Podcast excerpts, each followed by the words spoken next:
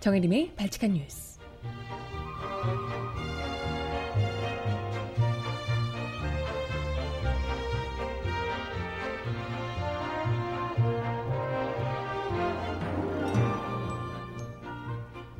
여러분 안녕하세요. 발칙한 뉴스 정혜림입니다. 검찰이 이명박 전 대통령에 대한 6개월간의 수사를 일단락하고 이 전 대통령을 구속 기소했습니다. 이 과정에서 이 전 대통령의 각종 혐의를 입증할 새로운 증거와 증언들이 추가됐음을 밝히기도 했는데요. 자기 재산을 환원한다며 만들었던 청계재단이 알고 보니 아들 이시형에게 재산을 물려주려고 만든 비자금 세탁수였다거나, 자기 차명 재산을 지키려고 처남에게 청와대 경호원을 붙이기도 했더라는 그런 이야기까지. 그럼에도 이 전 대통령은 또 옥중패북을 통해 모든 것이 검찰의 조작이라며 대한민국을 지켜달라고 누구에게인지 모르겠지만 어쨌든 호소를 하기도 했습니다. 글쎄 지문국 국가다 이런 마인드로 대한민국을 지켜주고 나도 지켜달라 이런 호소인 것 같은데, 글쎄 대통령을 지킬, 이명박 전 대통령을 지켜줄 사람은 지금 남지 않은 것 같은데요. 음악 듣고 와서 오늘 이야기 함께 나눠봅니다. 첫 곡은 또 이 노래 안 들을 수가 없죠. 이승환이 부르는 돈의 신, 또 듣고 옵니다. 신청곡 있으신 분 주세요.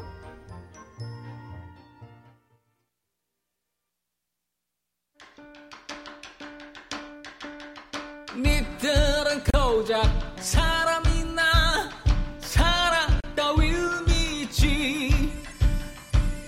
돈을 믿어 거기하고 정직해 말고와 날 유일한 선. 니들은 왜 그리 사니? 근데 왜 그걸로 사니? 돈으로 산 내 권세와 좋은 내 삶을 올려다와. 니들은 고작 날 욕하거나 저롱이나 하지, 날 부러워하지. 행복하자면서 돈이 다가 아니란 말, 이건 다 거짓말인 거 아시죠? 라라라라라. 네가 하면 둘이, 내가 하면 둘, 점. 네가 하면 사기, 내가 하면 사랑. 네, 첫 곡으로 역시 빼먹을 수가 없는 노래 이승환 씨가 부르는 돈의 신을 듣고 오셨고요.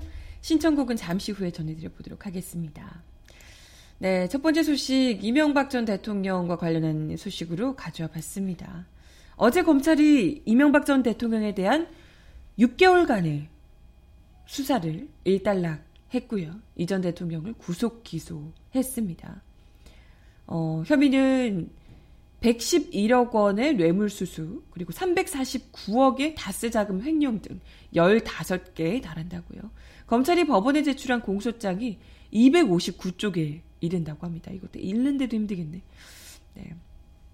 아무튼 이 전 대통령은 지난달 22일 구속된 이후에 검찰 조사를 거부했지만, 검찰은 이 전 대통령 부부의 다스 법인카드 추가 사용과 김소남 전 의원의 비례대표 공천에 청와대가 개입한 단서를 또 추가로 밝혀냈다고 하네요.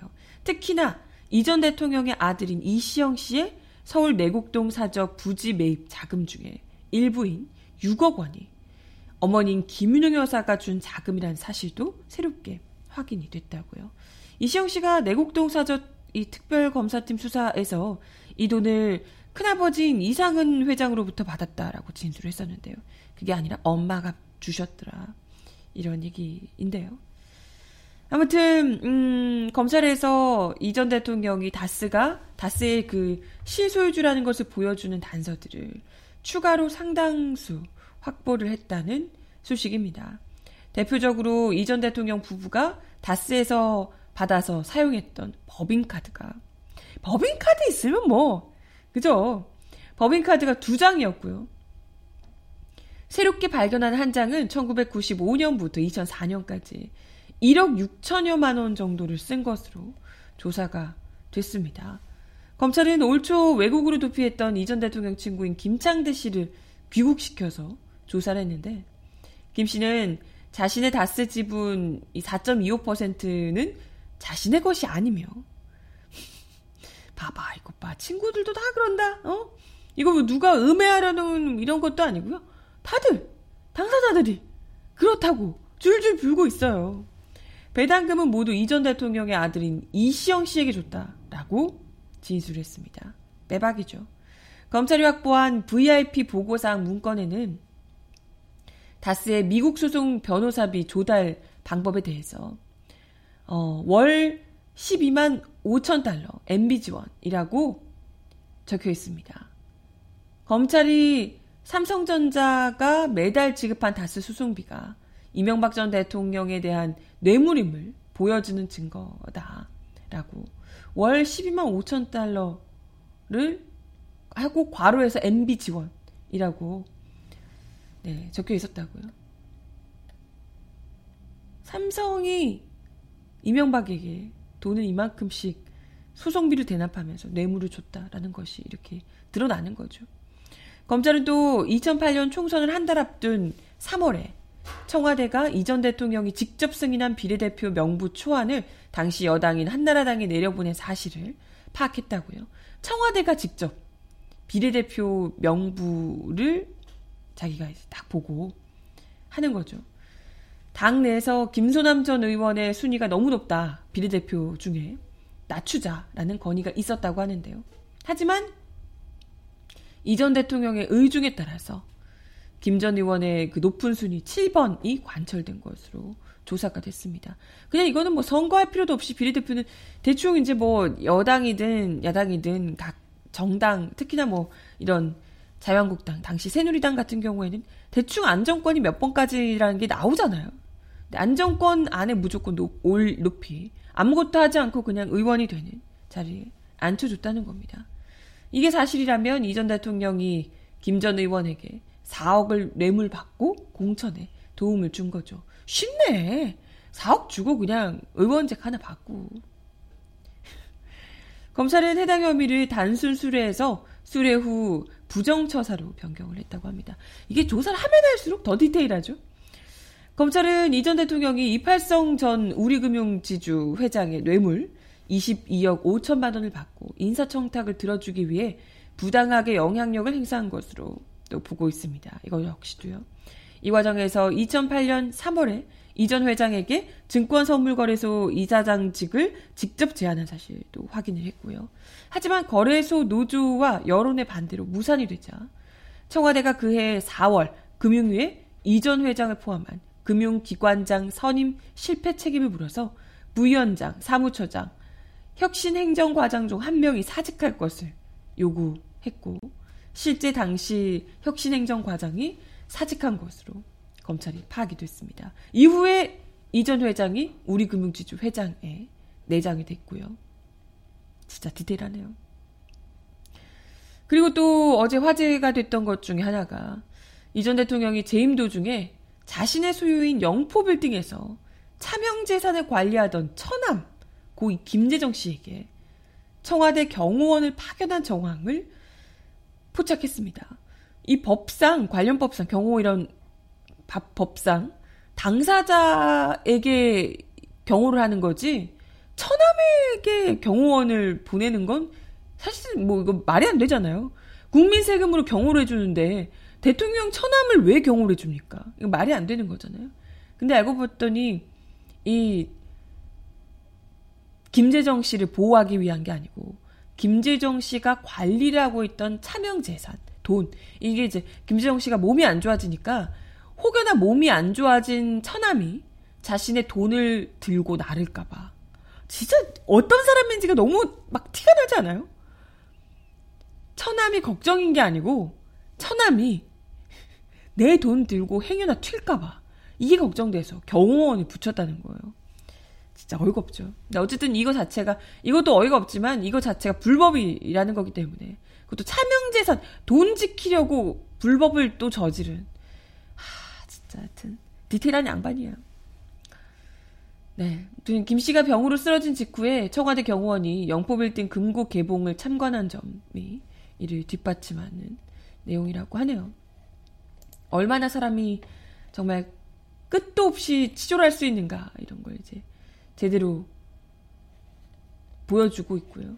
진짜 아, 사람이 너무 다른 것도 그렇지만 인간적으로 너무 참 못되지 않았나. 그러니까 이렇게 주변 사람들이 다 지금 등을 돌리는 거 아니겠어요? 예전에 같이 예전에 그분을 위해서 일했던 사람들 이런 사람들이 다 지금 등 돌리는 거잖아요. 그래서 자신들의 측근의 입들 때문에 다른 건 욕할 것도 없어요. 자신의 측근이었던 사람들의 입 때문에 지금 발목 잡혀서 모든 증거들, 증언들이 다 아귀가 딱딱 맞아떨어져서 지금 이렇게 된 건데 지금 이런 뭐 검찰이 본인들의 시나리오를 만들어 놓고 초법적인 신상털기와 짜맞추기 수사를 하고 있다라고 이야기를 이명박 전 대통령이 또 그 옥중 페북을 통해서 측근에게 그 페북에 올려달라고 그래도 해가지고 옥중 페북을 하셨다는데 검찰이 짜맞추기 한 것 치고 아 물론 시나리오가 있었을 수 있죠. 검찰이 아 이런 식으로 된 게 아닐까라고 생각해서 그걸 이제 뭐 조사를 하고 했을 텐데 근데 거기에 너무 그랬다 하더라 그런 것으로 추정이 아니고 증거들이 막 쏟아지고 있는 거잖아요. 검찰이 파견했다는 경호원을 거기에다가 파견했다는 것도 드러난 거고 신용카드가 나온 거고 친구 불렀더니 친구가 아 내 거 아니다 그거 다 그냥 아들에게 줬다라고 이야기하고 있는 거고 뭔데? 응? 이게 뭐가 잡아주기 수사예요?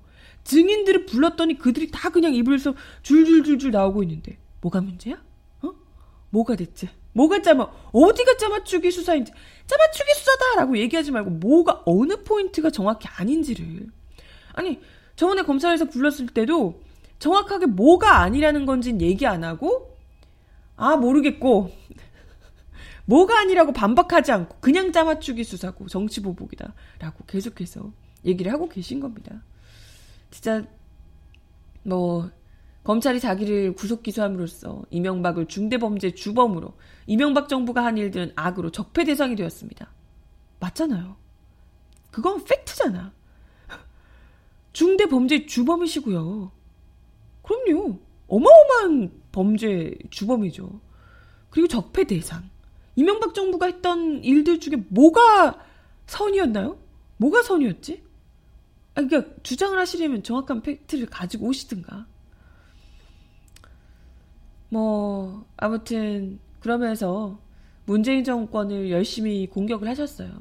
문재인 정권이 자유민주주의 체제를 지금 와해시키려고 하는 거다 라고 하면서 지금 이명박 박근혜 정부의 안보의 최일선에 있었던 국정원장 청와대 안보실장, 국방부 장관들이 거의 대부분 구속, 기소되고 있다. 죄명이 무엇이든 간에 외국에 어떻게 비춰질지, 북한에 어떤 메시지로 전달될지 우려하지 않을 수 없다. 이런 황당한 얘기를 하셨더라고요. 이것 보세요. 국정원장, 국방부 장관 이런 사람들을 동원해서 진짜 안보를 지켜야 할 사람들을 댓글 작업, 그리고 국정원 무슨 안보 북한 관련한 대북 공작금을 빼돌려가지고 사비를 쓰고 하셨던 분들이 누구더라? 어? 안보 그 입으로 지금 안보를 얘기하실 땐가? 이걸 외국에서 어떻게 보냐면요. 이런 범죄가 일어났는데 처벌을 하지 않으면 외국에서 야 정말 후진국이구나 이렇게 보겠죠.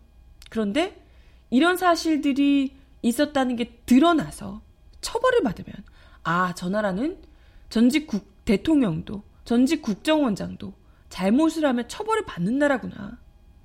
정말 민주주의가 바로 세워져 있는 나라구나. 라고 찬사를 보내게 됩니다.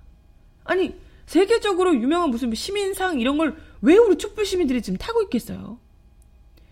정말 거의 뭐 무소불위의 권력을 휘두르던 권력을 시민들이 직접 끌어내려서 재판정 앞에 세우고 이러기 때문에 지금 우리가 찬사를 받고 있는 건 아니겠어요? 국제적으로도 한국 시민들을 훌륭하다고 극찬을 하며 본받아야 된다 이런 얘기를 하는 거고요.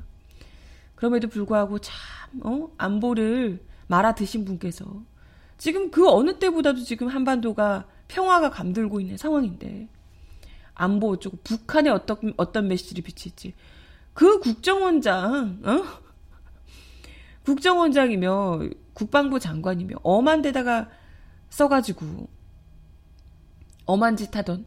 아니 그리고 맨날 천안함 얘기하시는데 사실 천안함이 북한의 소행으로 그렇게 됐으면 그야말로 안보 가장 큰 안보가 어마어마하게 뚫렸던 거 아니에요? 그런데도 그런 식으로 일격에 뭐 정말 대응 한번 하지 못하고 46명의 희생자를 냈는데 줄줄이 다 잘려도 모자랄 판에 아무도 안 잘리고 그때 그 어마어마한 사건이 발생했는데도 정말 이해하기 어렵잖아요. 응? 안보를 얘기하시면서 참 뚫린 입이라고. 안보가 그렇게 중요한데 왜 대북공작금은 빼돌리셨나? 어? 국정원 특갈비는 왜 빼돌리셨을까? 참.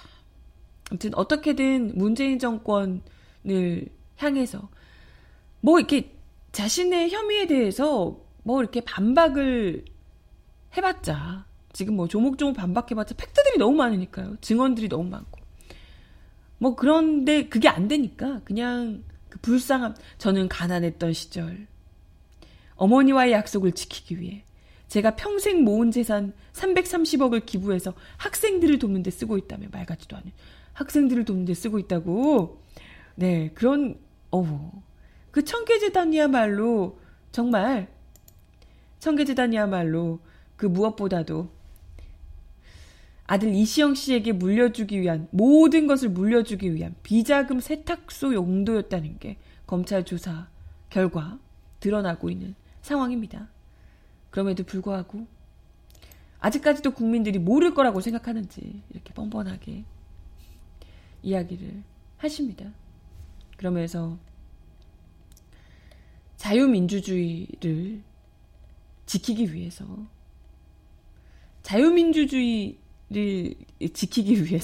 자기를 지켜달라는 류의, 아니 국가를, 대한민국을 지켜달라는 이야기를, 국민 여러분께서 대한민국을 지켜주십시오라고 이야기를 하시더라고요.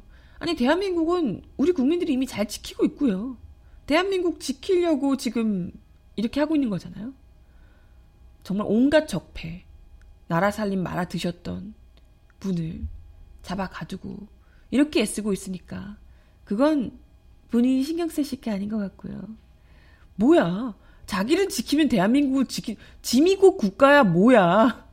심지어 현직 대통령도 아니면서, 현직 대통령이어도 대통령이 저지른 비리가 있으면 그것에 대해서 국민들이 얼마든지 따져 묻고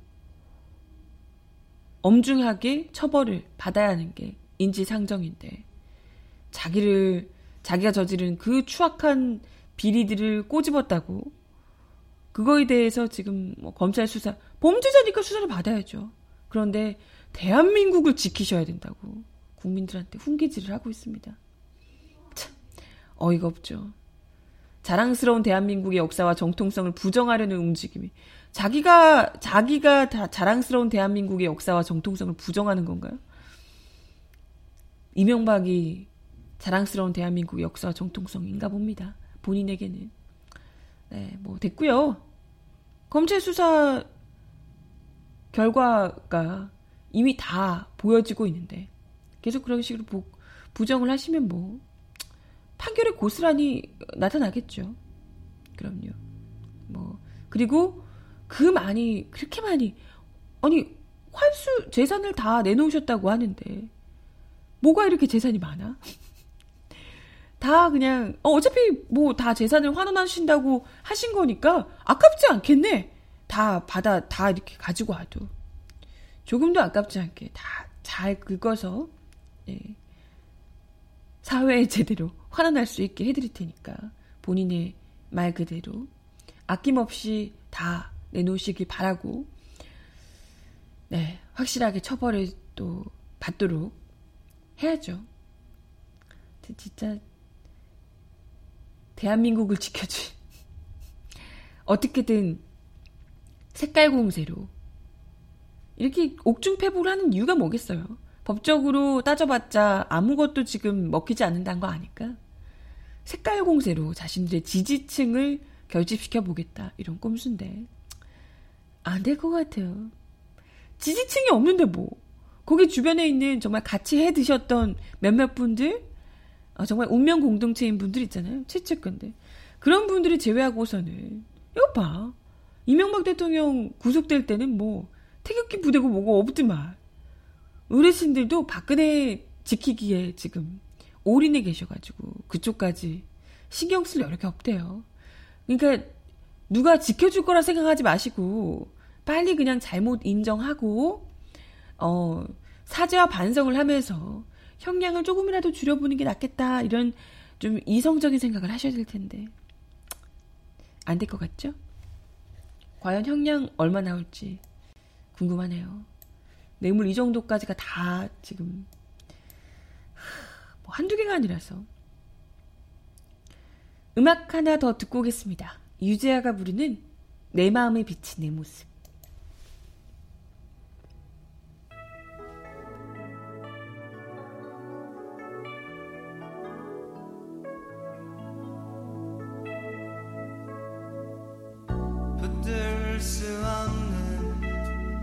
조각들은 하나둘 사라져가고 쳇바퀴 돌듯 끝이 없는 방황에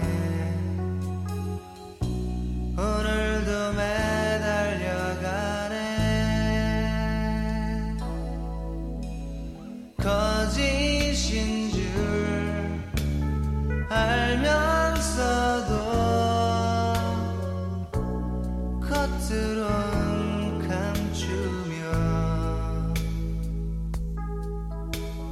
한숨 섞인 말 한마디에 나만의 진실 담겨 있는 듯 이제와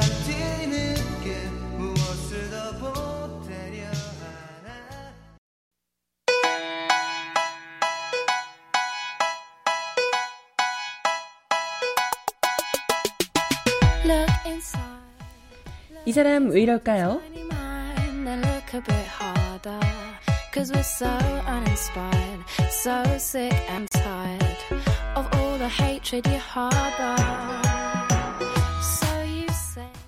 이명박 오바마 절친 외신 기사 띄우기, 팟캐스트 나꼼수 녹취 요약해서 보고하기, 대통령 비판하는 SNS 계정 신원 파악하기.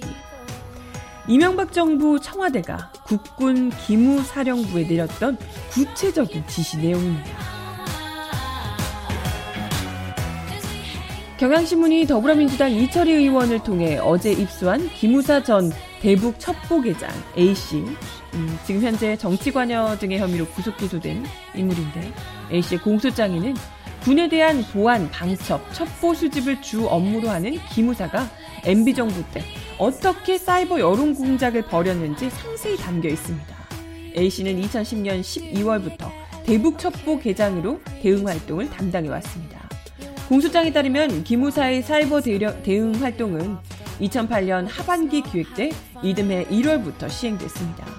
기무사 본부와 예하 기무부대 소속 군인 군무원들을 사이버 대응세로 선발한 기무사는 2009년 1월 15일 이메일로 첫 지시를 내립니다. 가족 및 친지 명의로 다음이나 네이버 계정을 만들어서 대응 활동을 한다. 내일은 미네르바 구속적 부심의 기각과 관련된 대응 활동이 있을 예정이다. 등의 내용입니다. 대응 이슈는 김철균 당시 청와대 뉴미디어 홍보 비서관 등과 기무사 지휘부가 함께 선정을 했다고요. 2011년 11월 8일 월스트리트저널 한국판에 이명박, 오바마 대통령이 절친인 이유 라는 제목의 기사가 나왔는데요. 그러자 바로 다음날 기무사 사이버 첩보과장은 A씨에게 해당 기사를 이슈할 것을 지시했습니다. 오바마가 이명박과 절친이라니 이게 무슨 뻥을. 네, 지금 과장 역시 청와대로부터 받은 지시였고요. 과장하라고. A씨와 산하 이 대북 첩보 계원들이 대체 왜 이런 짓을 하는지 모르겠지만 해당 기사에 링크가 들어간 트윗을 작성하거나 리트윗을 하며 퍼날랐습니다. 야당 비판, 야당 주요 인사에 대한 종북몰이도 이어졌죠. 민주당은 한미FTA하고 똑같이 내가 하면 로맨스, 남이 하면 불륜이구나. 문죄인, NLL, 북한이 원하면 논의, 알아서 북괴의 상납 이런 등의 글을 작성하거나 리트윗했습니다. 2011년 5월부터 2013년 6월 25일까지 이런 식으로 작성하거나 리트윗한 글이 18,074건에 달합니다. 기무사는 사이버 여론조작 결과를 국가안보망을 통해 청와대에 보고했다고 하고요. 국가안보망은 국가위기관리 기본지침에 따라 북한 해외 등 국가안보 관련 정보를 유통하기 위해 특별 보안 기능을 구비한 폐쇄망이라고 합니다. 이걸 하라고 만들어놨더니 사이버 여론 조작하는데 쓰셔가지고요. 대단해 아주. 이러면서 안보 어쩌고 뚫린 입으로 얘기하실 수 있나? 이명박 전 대통령께서. 기무사 의원들은 이 전 대통령의 비판적인 글을 올린 누리꾼의 신상정보까지 터는 등 사찰활동도 벌였습니다. 이렇게 국내 정치에만 열을 올리고 있었으니 그게 정치도 아니죠. 이거는 불법 사찰과 또 여론조작 이런 것에만 국가 권력을 안보기관들을 총동원해서 썼으니 기무사 요원들이 대체 왜 이런 짓을 그랬으니 어찌 나라 안보가 정상적으로 돌아갔겠습니까? 기무사는 2011년 2월에 이 전 대통령에 보고되는 월간 보고에 극렬 아이디 1624개. 아니 이거 보고하면 아무튼 1624개를 보고하고 다음 달부터 다음 등 포털사이트 운영업체에서 아이디 주인의 이름과 주민번호, 주소, 전화번호까지 가입자 정보 전체를 넘겨받아서 대북첩보계로 이관을 했다고 합니다. 이야, 참짜. 무슨 인터넷에 대통령 비판 한번 했다가 정보 그냥 신상 다 털리고 무슨 정말 종북주의자 거의 간첩 취급 당하면서 대북첩보계잖아요. 대북첩보계에 내 모든 주민번호든 전화번호 주소까지 다 털린 거예요. 이게 뭐야? 간첩이야 다들? 그 사람들이? 대통령 욕하면 다 간첩이야?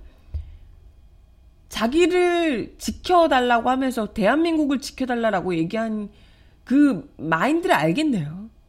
지미고 국가니까. 나를 욕하면 국가를 욕하는 거고 국가의 그 반동분자고 그럼 간첩. 나를 욕하면 간첩이. 이게 이 논리가 성립이 되네요. 진짜. 뿐만 아니고 그때 한참 인기가 많았던 나꼼수 역시도 녹취해서 요약 보고하라고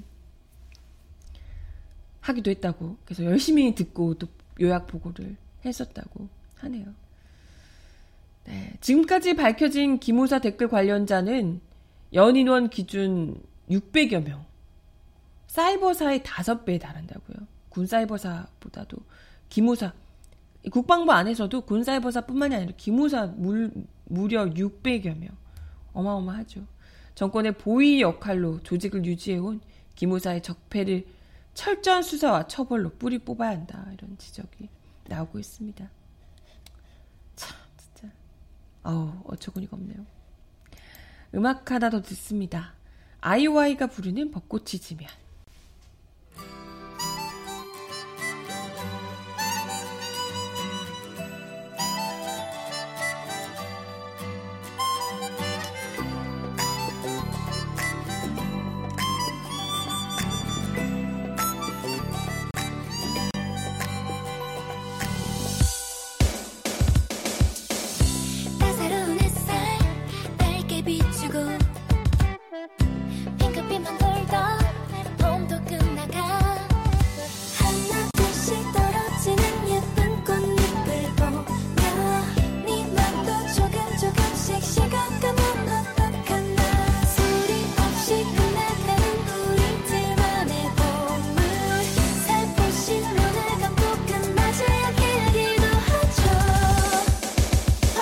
지면 우리 사랑은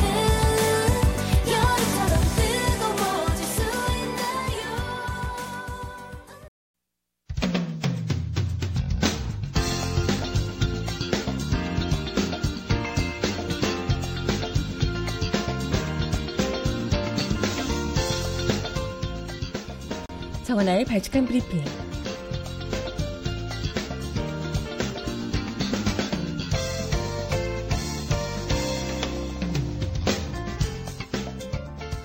첫 번째 소식입니다. 검찰이 삼성그룹 노조 파괴 수사에 속도를 내고 있습니다.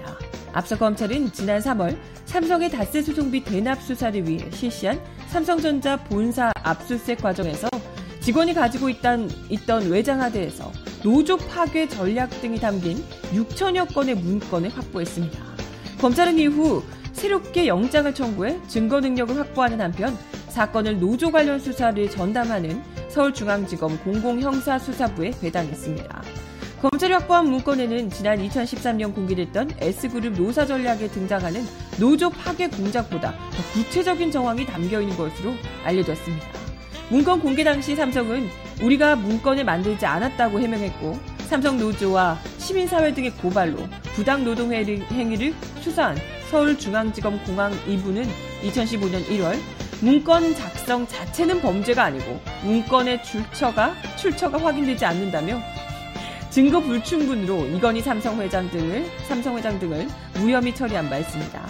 하지만 이번에 검찰이 출처가 분명해 보이는 문건들을 확보하면서 그동안 증거 불충분으로 사법 처리를 받지 않았던 삼성의 노조 파괴 공작에 대한 처벌이 이루어질 가능성이 커졌습니다. 근데 이게 또 가능할까 싶긴 합니다만 어제 한겨레 보도에 따르면 최근 검찰이 확보한 문건에는 지난 2013년 설립된 삼성전자 서비스 협력사 노동자들의 노동조합이 당했던 부당 노동 행위의 구체적인 실행 계획이 담겨있는 것으로 전해졌습니다. 노동조합이 설립되자 협력사 사장단 회의를 소집하고 부당 정보 탈퇴 종용, 또 업무 수임 차단 및 경제적 불이익, 휴일 강제 근무 등 다양한 방식으로 노조 확산 저지를 위한 마스터 플랜을 가동했다는 내용이 담겨 있다는 건데요. 검찰은 삼성전자 서비스 노동조합 관계자들과 이 과정에서 삼성의 대응 전략이 실제 진행됐는지, 삼성그룹의 지시 개입 사실이 있는지 등을 조사한다는 계획인 것으로 알려졌습니다. 삼성그룹 계열사들의 노조 파괴는 사실 앞서 수차례 제기되어 왔지만 번번이 증거불충분으로 등으로 무혐의 처리되거나 벌금형 등 솜방망이 처벌이 받는데 그친 바 있습니다. 특히 지난 2013년 공개된 S그룹 노사전략 문건은 충분한 증거가 될 수 있었음에도 불구하고 삼성이 작성하지 않았다는 식의 수사로 꼬리 자르기 수사가 아니었냐라는 지적이 제기되어 온 바 있습니다. 이번 기회에 이런 노조 파괴 확실하게 보여주는 문건이 드러난 마당에 과연 삼성이 이번에야말로 제대로 무노조 경영의 원칙을 무너뜨릴 수 있을 만큼의 타격을 입게 될지, 삼성인데 그게 될까? 관심이 모아지고 있습니다.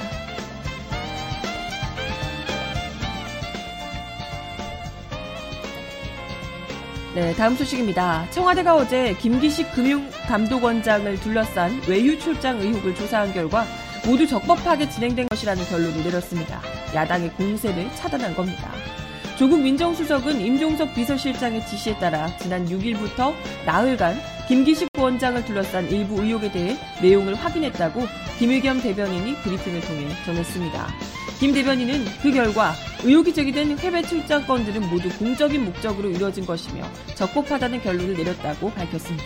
김 대변인은 출장 건들은 모두 관련 기관의 해외 진출을 돕기 위한 것이었고 의원 외교 차원에서 이루어진 것이거나 관련 기관의 예산이 적정하게 쓰였는지 현장 조사를 하기 위한 것이었다고 설명했습니다. 김 대변인은 이어 국민의 기대와 눈높이에 부합하지 않는다는 지적은 겸허하게 받아들이나 그렇다고 해임에 이를 정도로 심각하지 않은 것으로 판단을 내렸다고 덧붙였습니다. 금융감독원장은 금융위원회 의결 후 금융위원장 제청을 거쳐 대통령이 임명합니다. 이 과정에서 청와대 민정수석실의 인사검증도 이뤄지는데요. 조국 민정수석은 최근 제기된 의혹과 관련된 사안도 인사검증 단계에서 이미 확인했으나 다시 문제가 불거지자 이번에 재차 검증에 나선 것으로 전해졌습니다.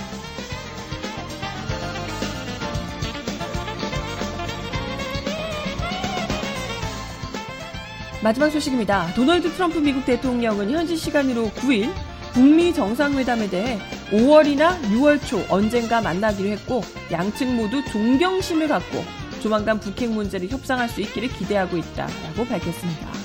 트럼프 대통령은 이날 백악관에서 열린 강요회의에서 이같이 말하며 우리는 회담을 위해 북한과 접촉해왔다라며 북한과의 직접 접촉 사실을 밝혔습니다. 미 언론들에 따르면 그동안 미국과 북한은 북미 정상회담을 위한 정보기관 간 접촉을 수차례 가져왔다고요.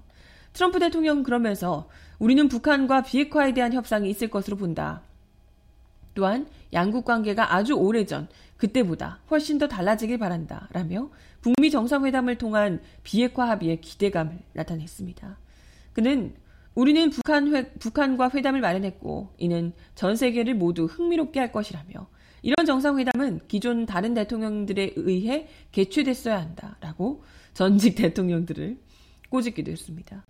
트럼프 대통령이 북미 정상회담 개최 시점과 함께 북미 간 직접 접촉 사실을 밝힌 것은 이번이 처음으로 회담이 당초 6월 초로 약간 늦어질 수도 있음을 시사하면서도 트럼프 대통령이 북미 정상회담에 강한 의지를 갖고 있음을 보여주면서 회담에 대한 기대감을 높이고 있습니다.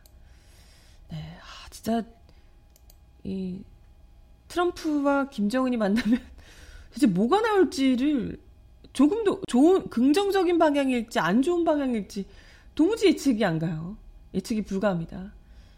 과연 어떻게 될지 글쎄 뭐 그래도 전 세계 이목이 집중된 가운데 이렇게 등장하는데 그래도 좋은 뭔가 대단한 무언가 전 세계인들이 깜짝 놀랄 만한 무언가를 좀 만들어낼 수 있지 않을까요?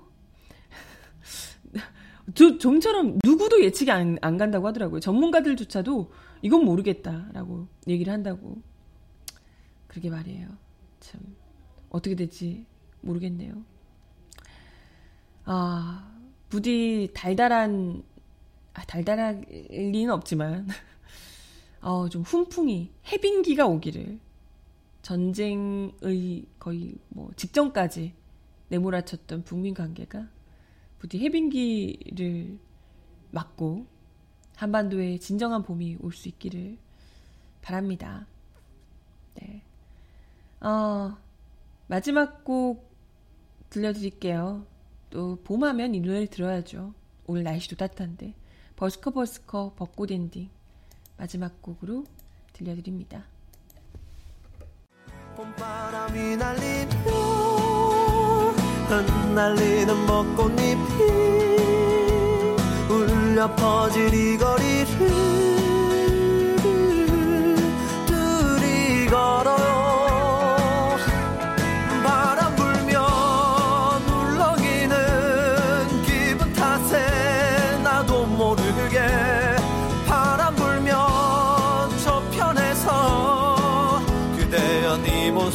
자꾸 겹쳐 헛도 울렁이는 기분 탓에 나도 모르게 바람 불며 저편에서 그대여 네 모습이 자꾸 겹쳐 사랑하는 연인들이 많군요. 알 수 없는 친구들이 많아요. 흩날리는 네, 오늘도 발칙한 뉴스 함께 해주셔서 감사하고요. 오늘부터는 조금 날씨가 많이 풀린다고 하네요. 좀 봄 같은 날씨 이제 즐길 수 있을까요? 오늘도 함께 해주셔서 감사하고요. 발칙한 뉴스는 내일 10시에 다시 옵니다. 여러분 내일 만나요. 안녕. 봄바람이 날리며 흩날리는 벚꽃잎이 퍼질 이 거리를 둘이 걸어요. Oh, yeah. 그대여 그대여 그대여 그대여 그대여